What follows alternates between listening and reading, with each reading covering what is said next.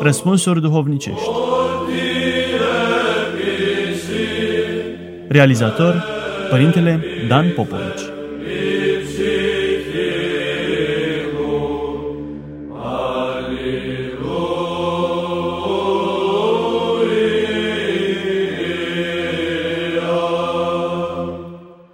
Dragi ascultători, continuăm să răspundem la întrebarea cum ar trebui să trăiască un creștin într-o lume dacă nu tot mai complexă, cel puțin tot mai complicată.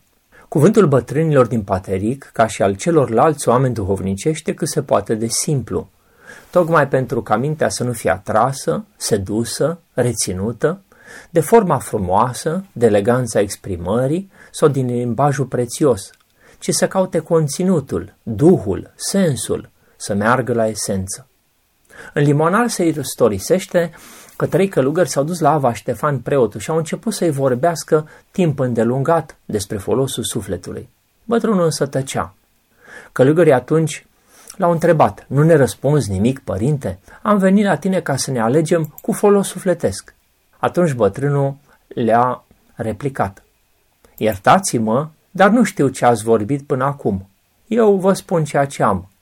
Noaptea și ziua nu contemplu altceva decât pe Domnul nostru Iisus Hristos răstignit pe cruce. Și declarându-se mângâia sufletește din aceste cuvinte, au plecat.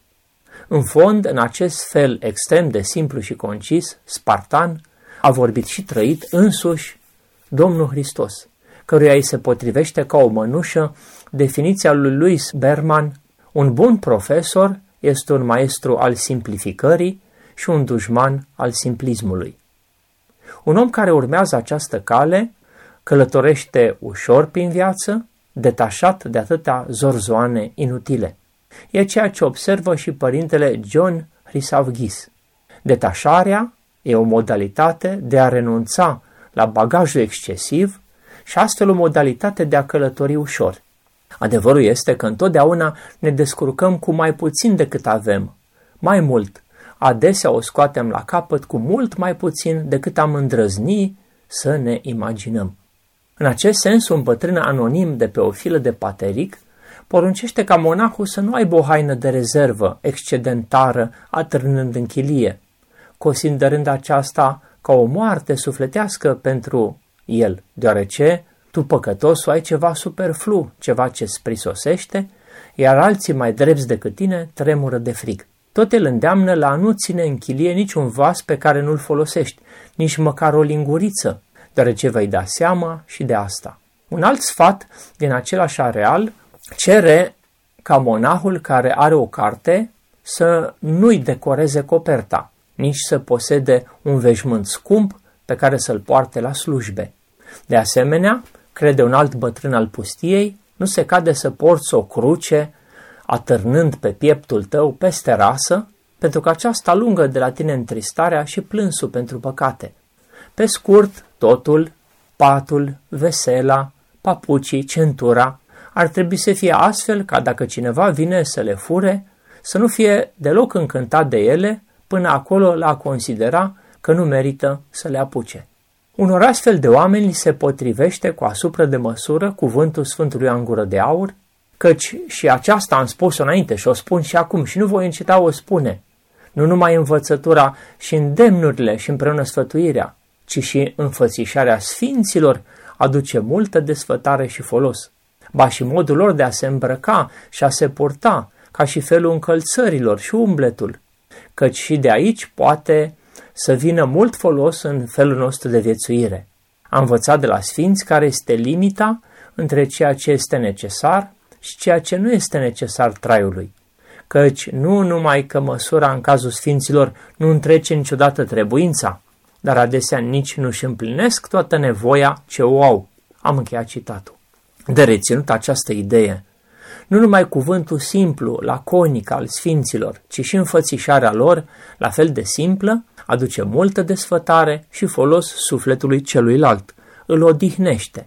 Simplitatea firească, necăutată, neostentativă, e legată de zmerenie, e pătrunsă de zmerenie și de aceea odihnește pe celălalt, nu-i creează complexe de inferioritate. O bună lecție pentru noi creștinii într-o a ne simplifica viața, ne oferă cel supranumit filozoful plăcerii. Vom fi surprinși când vom afla adevăratele gusturi ale acestuia. Nici vorbă de grandoarea marilor case. Mâncarea sa era extrem de simplă. Epicur, fiindcă despre el este vorba, bea apă mai degrabă decât vin și era fericit cu o cină alcătuită din pâine, legume și un pumn de măsline. Trimite-mi o putină de brânză ca să mă răsfăț oricând doresc, îl ruga el pe un prieten. Acestea erau gusturile bărbatului care a descris plăcerea drept scop al vieții. Față de el și putina lui de brânză, chiar un om de rând din ziua de astăzi are plăceri mai rafinate și mai numeroase, acesta fiind mult mai dependent de plăcerile gurmande decât omul antic. Ori plăcerea e cea care te leagă de pământ și pentru ea omul își cedează adesea libertatea și demnitatea, își sacrifică timpul și energia. În acest sens vine asceza creștină, în care postul constă în primul rând în a nu mânca nimic o perioadă de timp și abia în al doilea rând a simplificat drastic dieta, a mâncat ceva cât mai frugal, care nu e de dulce. Cât se mai mulțumesc astăzi precum epicur cu pâine, legume și un pumn de măsline. Un rus sporit duhovnicește, care a dorit să rămână anonim, scria Chiar dacă uneori pâinea pământească este puțină, Domnul poate să adauge la ea o asemenea binecuvântare, să pună o asemenea bucurie, răbdare și recunoștință în inima omului, încât acea pâine puțină se preface în mâinile lui într-o bogată hrană duhovnicească ce întărește sufletul atunci când trupul suferă lipsuri. Am încheiat citatul. Acest lucru l-a observat de-a lungul istoriei bisericii nenumărați asceți. De aceea au preferat mereu mâncarea cât mai simplă, cât mai neprelucrată, realizând că aceasta ajută sufletul să se desfacă din chingile trupului, să se înalțe mai ușor în rugăciune către Dumnezeu.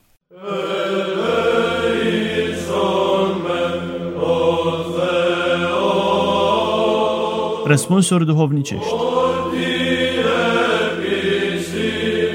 Realizator Părintele Dan Popovici